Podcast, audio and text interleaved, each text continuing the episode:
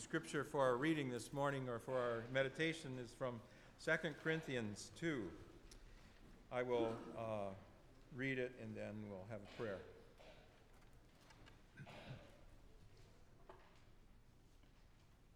When I came to Troas to preach the gospel of Christ, even though a door was opened for me in the Lord, my spirit was not at rest because I did not find my brother Titus there.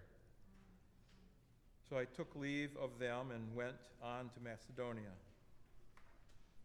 But thanks be to God, who in Christ always leads us in triumphal procession and through us spreads the fragrance of the knowledge of Him everywhere. For we are the aroma of Christ to God among those who are being saved and among those who are perishing. To the one, a fragrance from death to death, to the other, a fragrance from life to life. Who is sufficient for these things? For we are not, like so many, peddlers of God's word, but as men of sincerity, as commissioned by God in the sight of God, we speak in Christ the word of the Lord. Thanks be to God. Lord, we love parades of various kinds, but they are often for us or for things that we've defined as valuable. We want a procession this morning that is truly triumphal, that takes the place every day with our hearts that are centered on Christ. May the words of Pastor Andrew that he shares this morning be centered on you, be an encouragement to him, and bring us closer to Christ in deep and eternal ways. In his name we pray. Amen. Please be seated.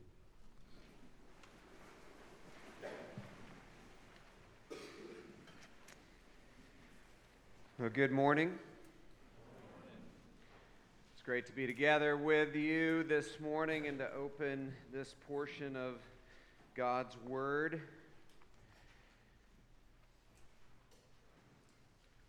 I don't know how much you think about odor. Probably think about it more than we think we think about it, especially in the West. I was reflecting a little bit on odor this week, and um, you know, there, there are some very strong smells that I can associate in my memory. Do you get those? Can you do that? Most of the strong smells that I associate in my memory were, are negative.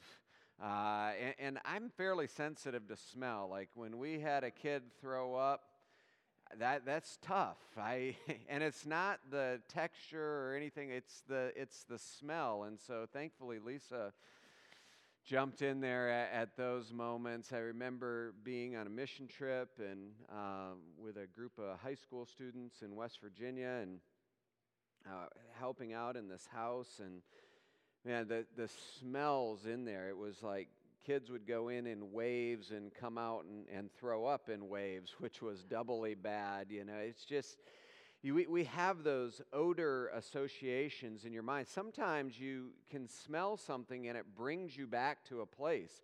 And some of you, you know, love driving in the country because of the country smells. Uh, uh, and that brings you back to your childhood. You're like, I am exactly right there. Or maybe you've been to another country, and when you are in that country, just the, the odors that are there. It's a very strong sensation.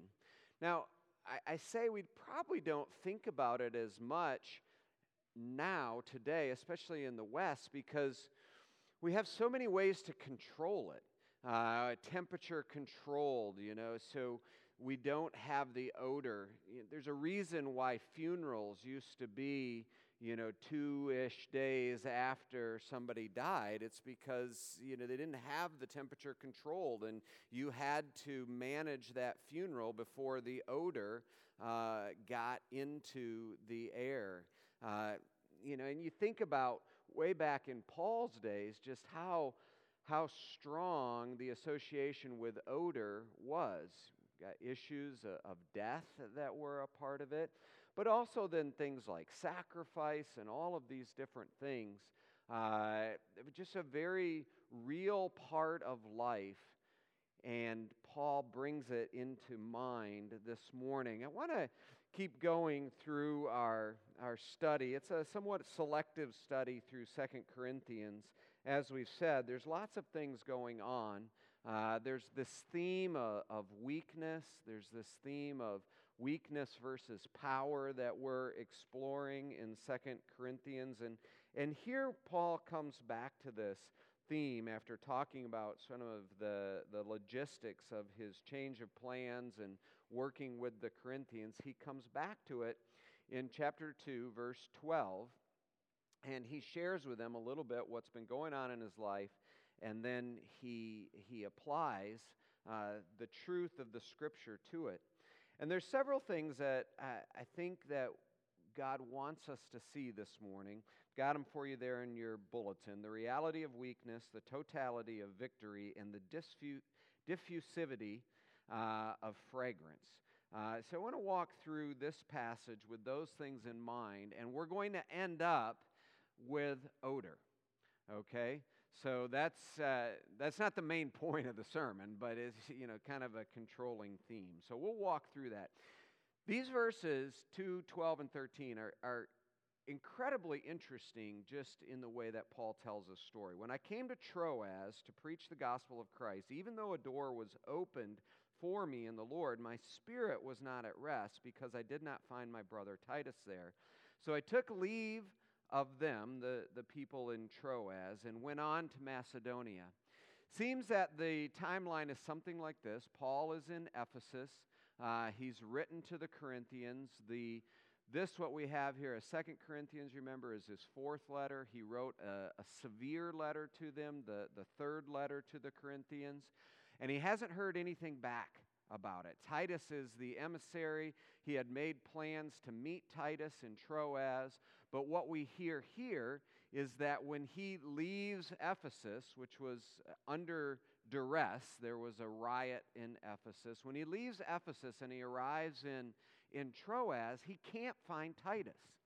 Uh, and this is not, you know, days of texting and Google Maps. Hey, where are you? Oh, yes, I see your location. I'll go find you.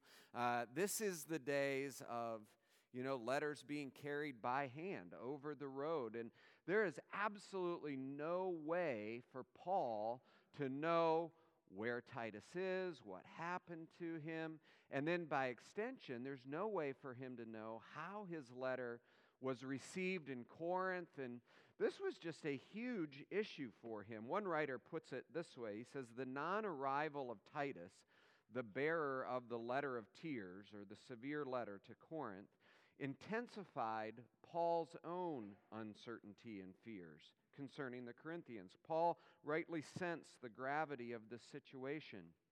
Not only was the future one of his potentially most influential young churches at stake, uh, and with it perhaps the success of the collection for the saints that he was taking up as the climax of his Aegean ministry, but his own status and freedom as the apostle to the Gentiles were the ultimate, uh, was the ultimate questions being raised by the, the test case of, of the Corinthian church. So there's a lot at stake for Paul here. You know, like, is this ministry going to work? I mean, here's Corinth, one of the most influential areas in the, the, the Roman Hellenistic world. Are they going to respond to the gospel? What's happening with Titus? How is the ministry? And, and you can see that the, the text is very descriptive. He says, My spirit was not at rest because I did not find my brother. If you turn over to chapter 7, verse uh, 5, he says, When we came into Macedonia, our bodies had no rest. We were afflicted at every turn, fighting without, fear within.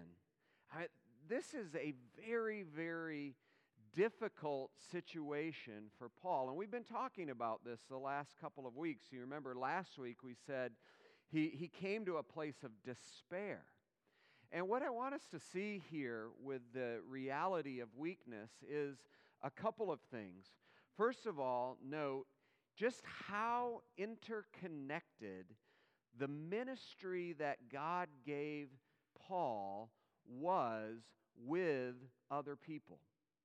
It wasn't like Paul was just out on his own, sharing the gospel, doing this, doing that. It was so interconnected with the church in Corinth, how they would react to him, how they would receive the message. Uh, it was very interconnected with Titus, you know, with his journeys, with his well being. So much so that it says here that when he was in Troas, there was an, there was an open door for the gospel. Paul uses that, that phrase in different places. He says, Pray for us that there might be an open door for the gospel. And there was one there. I mean, he, he's saying, I could have shared the gospel, and people, I sense, would have been receptive to it. But he couldn't. He, he was unable to do that because his spirit had no rest because Titus wasn't there. Uh, so there's two things, and just kind of draw them together. One is the interconnectedness of, you know, our lives with other people. Uh, and then secondly is the limitations that when when those things are at odds, when when there's no peace in those things. It, it, it severely limits even somebody like Paul, who's one of the greatest evangelists that uh, Christian faith has ever known. It, it limits his ability to walk through an open door. It wasn't that the door was closed and so we went on somewhere else. There was an open door, but Paul was unable to walk through because of that. So let's think about application here. Uh, application is uh, one, as I've already alluded to, when we think about God's mission, we have to think about it collectively. Uh, we have to think about it in terms of a we, not an I. It's a very significant. I mean, you guys are, how many of you are familiar with the term fishers of men? Uh, you, you've heard that before, right? Jesus calls us to be fishers of men. Most often, for an American uh, audience, fishing is something that is pretty solitary, right? You like to get up early in the morning, go out in the boat, cast the line out into the water, kind of the lone angler on the end of the dock, rolling them in. It's not the way they fished when Jesus was talking about fishers of men. Fishing was a very corporate thing. They took these big nets, threw them out into the water, and then it took you know, 10, 12 guys to get around on the various sides of the net and to pull it in together uh, corporately. And it's at that point that they would get the, the catch of fish. And, and so we're a little bit inhibited by the way that we think about fishing when it comes to evangelism and sharing the gospel, when it comes to the mission of the church. We, we tend to think about it as this something that I do. But it was never meant to be that way. And this passage shows us how interdependent we are. And here's something that's really important for us to think about. It's not only us as Christ Church, but it's us as we relate to the other churches in Grand Rapids that love the Lord, that relate to the other churches around the world that love the Lord and His gospel and are the other, uh, not just the other churches, you know, white evangelical churches like, you know, we think about ourselves, but the other folks that are in different denominations, how, how they are faring. Uh, folks of a different ethnicity or background or culture, how they are faring. We are all incredibly interconnected. And, and that's one of the things that Paul wants us to see here. He's just, you know, showing through his own life is just how interconnected the church is. And then to reflect back to say, we have limits on ourselves. We can only go so far. He was unable to walk through that open door. I find that really really interesting uh, just to think about.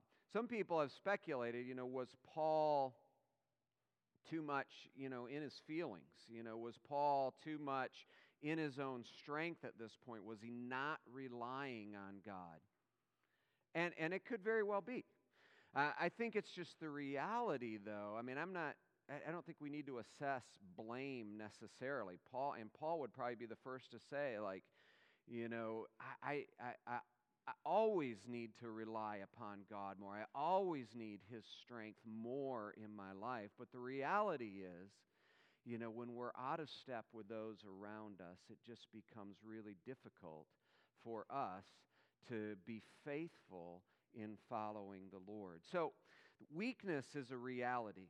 Uh, and, and, we have to reflect on that in a couple of different ways. But the second thing that we need to see here, and this is the emphasis of it, is, is the but. Verse 14. Now, again, you might be tempted to read 12 and 13 just as background information uh, in terms of the text, and you say, well, the meat of this is really in 14 to 17.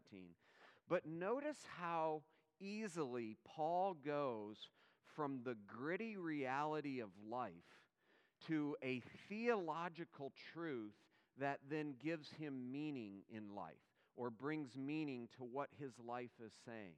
And that's something that we just cannot ever get away from. Like, you know, it's not like the our lives are practical and lived out in this sphere, and then the Bible is theoretical or principial and lived out in this sphere. No, it's always being brought together. You know, the truths that we understand with our heads and that we accept with our hearts then are lived out into our lives and they, they bring meaning. There's no divorce there. And, and Paul then says, look it, this is difficult. And he may actually even be saying, I've failed in this area because of my limitations. But thanks be to God. But thanks be to God who always leads us in triumphal procession and through us spreads the fragrance of the knowledge of Him everywhere. Paul, in the midst of his weakness, in the midst of maybe his failure, in the midst of his limitation, goes to a theological truth to say, here's my hope.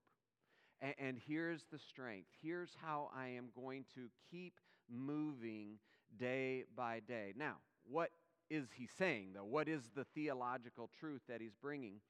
He, he's using an image here of the triumphare, the, uh, it was the, the procession that the Romans would use for a conquering general coming into the city. It was very elaborate. Here, let me just read you uh, how it was described. At the head of these processions would come the magistrates and the Senate, followed by the trumpeters and some of the spoils of war, such as vessels or gold, of gold or beaks of ships then would come the fruit players, a head of white op- oxen destined to be sacrificed in the temples, along with some representative captives from the conquered territory, including dignitaries such as the king.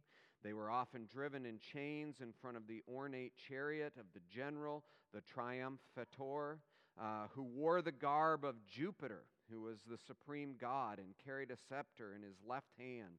A slave held a crown over his head. The victorious soldiers followed, shouting, Hail the triumphant one! And as the procession ascended uh, to the hill of the, of the capital city or wherever they're going in, some of the leading captives, usually royal figures or the tallest and strongest of the conquered warriors, were taken aside into the adjoining prison and executed. Sacrifices were offered upon the arrival at the temple of Jupiter. Uh, Roman historians inform us of the two purposes of the triumph namely, to thank the gods who had guaranteed the victory and to glorify the value, the valor of the one who triumphed. So, I mean, you get the sense, right? I mean, this is a, a magnificent scene. You've got flute players, you've got captives, you've got magistrates, and all of this. You've got uh, white oxen and it's just this, this glorious, theme, uh, glorious scene if you're a Roman. And, and it's a glorious scene if, if you are on the victorious side. And, and Paul is using this imagery, which would, have been co- which would have been common to them, to say, Here is my reality. In the midst of the difficulty in life, thanks be to God who is the victor. Thanks be to God who is the triumphator who leads us in glorious procession. You saw that in the uh, forgiveness or the declaration of forgiveness today. You have the same image that is being invoked, where he said he disarmed the rulers and authority and put them to open shame. You see that procession of the shame uh, by triumphing over them in Christ and his work on the cross. So there's several things here to note. The first is this, you know, the, as Paul invokes this image, he wants us to see, and he's sort of preaching the gospel to himself, that Christ is the absolute victor. You know, over any Roman authority, over any principality or power, Christ is the victor. And so, in the face of his own limitations, in the face of you know, this Roman world that may swallow up seemingly the gospel efforts. Christ is the victor, and he comes back to that and he says, This is what I know to be true. And sometimes we have to do that, right?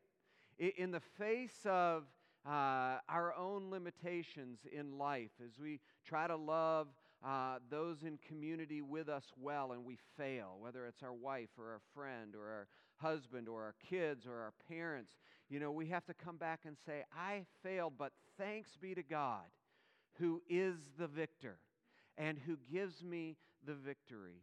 You know, when we th- hear those discouraging news reports uh, about uh, the triumph of Islam or the Boko Haram or whatever it might be, we say, Thanks be to God who always is the victor and who leads in triumph. We have our confidence there.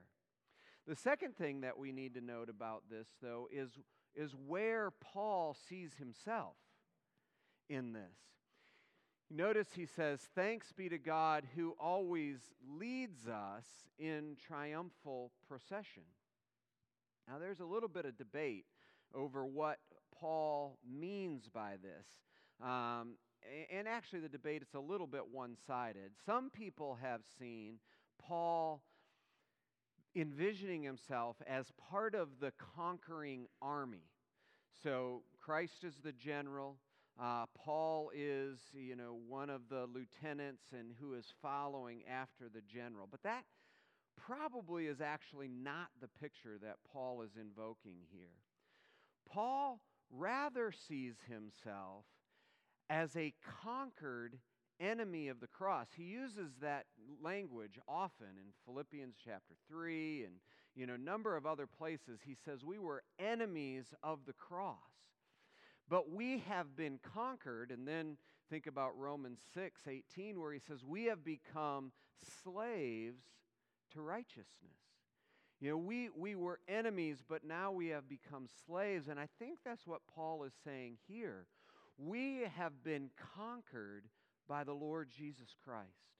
And we are being led now in this triumphal procession, not necessarily as one of the conquering ones, but we are being led as slaves. And this is our freedom.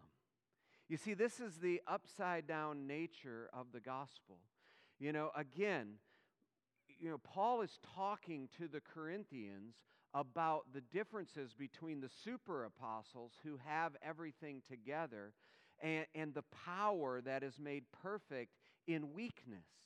But these things have happened to us that we might show that we are dependent upon the mercies of Christ. That's what we looked at last week. And, and, Paul is using this image of being led in slavery to emphasize the very nature of the gospel. Like, if you want to be free, Paul is saying, You need to be conquered by the Lord Jesus Christ. And, and this is uh, the place I think where we struggle the most as humans because there is just this, you know, in our fallenness, there's just this intrinsic resistance to being conquered. We want to be the potentate. We want to be the ruler. We want to have the power in our lives. But Paul is saying, look at if you really want to understand your weakness and your limitations, if you really want to know where the power is in life, you need to become a slave to righteousness. You need to be conquered by the Lord Jesus Christ. It's not in your own strength, it's not in your own ability. And part of it is because that is exactly the path. I mean, I say part of it, but the, really the whole of it is this is the path that Jesus took. You know, Jesus' own conquering was through defeat. We just saw that in Colossians 2, right? How was it that he triumphed over them? He triumphed over them by calling down his legions of angels and putting them to, you know, rout. That's not the story that we're in. He conquered them by the cross. You know, it was in the cross where Jesus was disrobed and hung naked, where he bled out. It was in the cross where theologically he became the sacrifice of sin. It was in the cross where we see the, the absolute shame. You know, the odor of death that clung to our Savior. But it was this very same weakness, foolishness, scandal, all of these are biblical words attached to the cross. It was in this that he triumphed over the forces of evil. This was Jesus' moment of triumph. And that's what gives, you know, that's much makes sense of our moments. You know, as we go forward, we, we struggle with our limitations, we struggle with all of these things. But God is bigger than that. He is saying, look at, bring those into the story. And we saw last week, I, I am the God who raises the dead. I, I will take that weakness and I will make it victorious. I will take your failure and in its place you will find righteousness, not that you have earned, but that I have given to you. And there's one other thing just in terms of this triumph. You saw that, you know, there was these white oxen. Uh, there were these prisoners who would often be executed. And I think that that was very clear in Paul's mind. You know, part of what Paul is saying here is we are led in this triumphal procession, and we're willing, we're compelled to go to our death we're compelled to be the sacrifice at the end of the journey. This triumphant march is only something that you take once, one historian said. Because we are being led to sacrifice. And, you know, we see that in Paul's other writings, right? Where in Romans 12 1, he says, We are a living sacrifice. We are a fragrant offering to the Lord. And this is where we come to the diffusivity of fragrance. That's not an easy word to say, by the way, uh, diffusivity, but it, it is an actual word. I was like, I need a, a TY word that has to do with, uh, you know, just how the fragrance diffuses in the air. You know, part of it is we recognize that we are the diffuser. You know, some of you maybe have a diffuser at home and you get your essential oils in there and you know they they they are spread about the home or maybe you just have some other scent in there to trying to cover up your burned toast or whatever it is and you are you are diffusing these things throughout the air. And that's what Paul says we become as we as we are enthralled as we are enslaved to the Lord Jesus Christ, we become the diffuser of the gospel, uh, of this truth that thanks be to God, Christ is the victor. Thanks be to God. Our strength is in our weakness. Thanks be to God. It is in the cross that Jesus conquered all of our sins. And as we cling to that story, we have life, we have strength, we have joy, we have all of these things that we long for. And he says, This is who you are. You are the diffuser of that story. Now, I think it's really important here to recognize because you know we could come to this and we could say okay we must do this you know it could really become a duty you you have to go out now and and be the fragrance you know go out screw up your determination and be fragrant for god but we can't do that and and paul isn't saying that he's recognizing the reality that he is the diffuser, right? But he is saying it is Christ in me. It's what you put, it's what is put into the diffuser that gets diffused. And, and, so his, his job is to be the receptacle of the gospel, is to live this strength and weakness story and, and it will be diffused, diffused. Now, some of it, Paul is saying, it may be diffused as my life is poured out like a drink offering. He continues to go and use this term. You know, there is a fragrance to what Paul is saying. He's like, it, you know, my diffusivity may come in my death, but praise be to God because it points to the reality of what he is doing in this world. It is so, I am so united with Christ in his sufferings. Do you see how it all is coming together for Paul in terms of who he is and, and how he lives out the person that God has made him and the life that he has called him to live? Now, what does that look like for us? I, I don't know.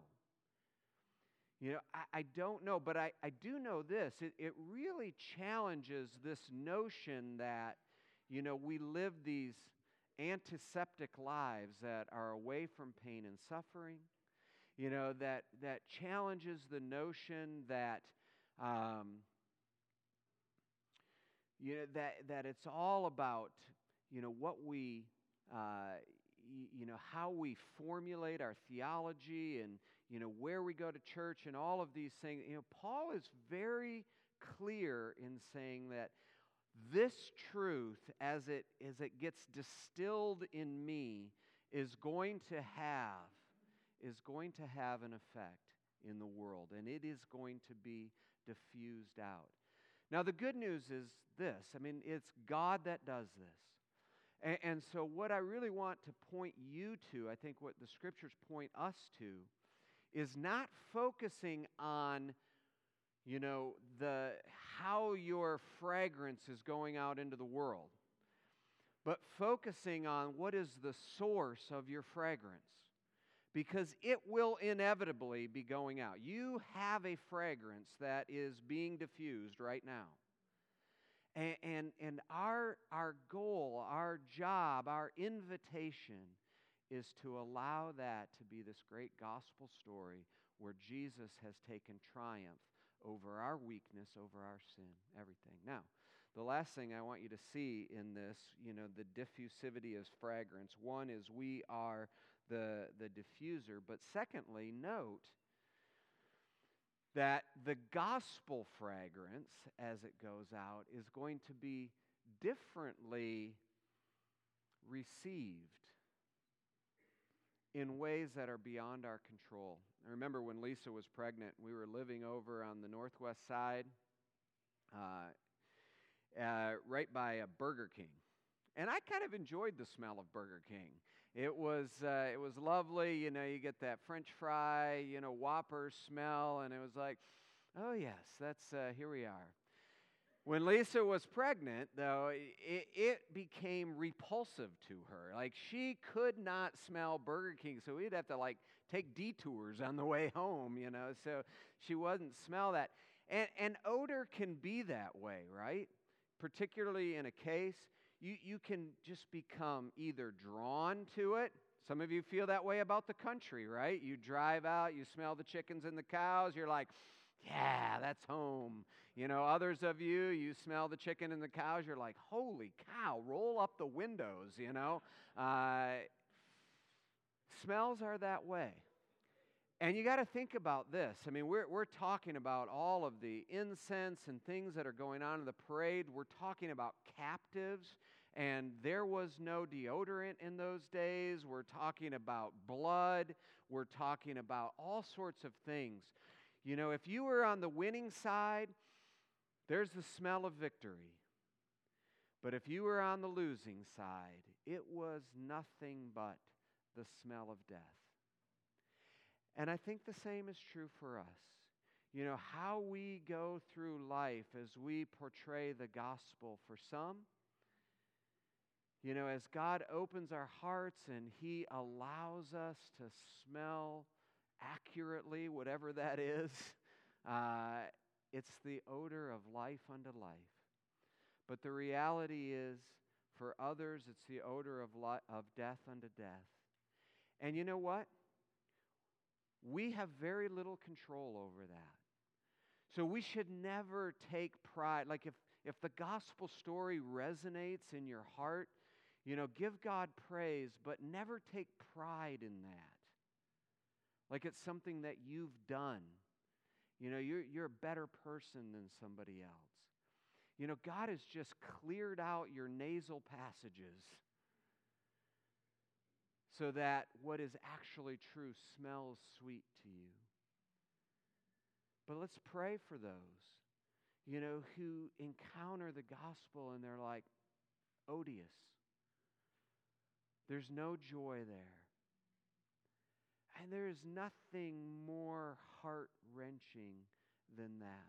And that's why it's, you know, going back to this idea of interdependence, we, we need each other. We need each other to live out this gospel story, this strength and weakness as we go forward. Odors are very strong. And they can bring us back to a moment in time. My prayer this morning is that the odor of Christ, the sweet smell of the Savior, would bring joy to your heart.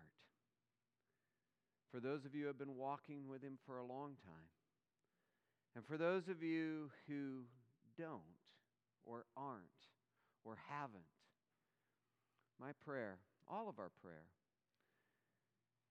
is that what was formerly odious to you would become sweet. Let's pray. Father, we thank you for this word. It's such a, a powerful picture of our life in Christ. Lord, we, we know that it is not our own strength or our own righteousness that has brought about the ability to smell well. We thank you for the Lord Jesus Christ, who always leads us in triumphal procession. Praise be to him. Pray this all in his name. Amen.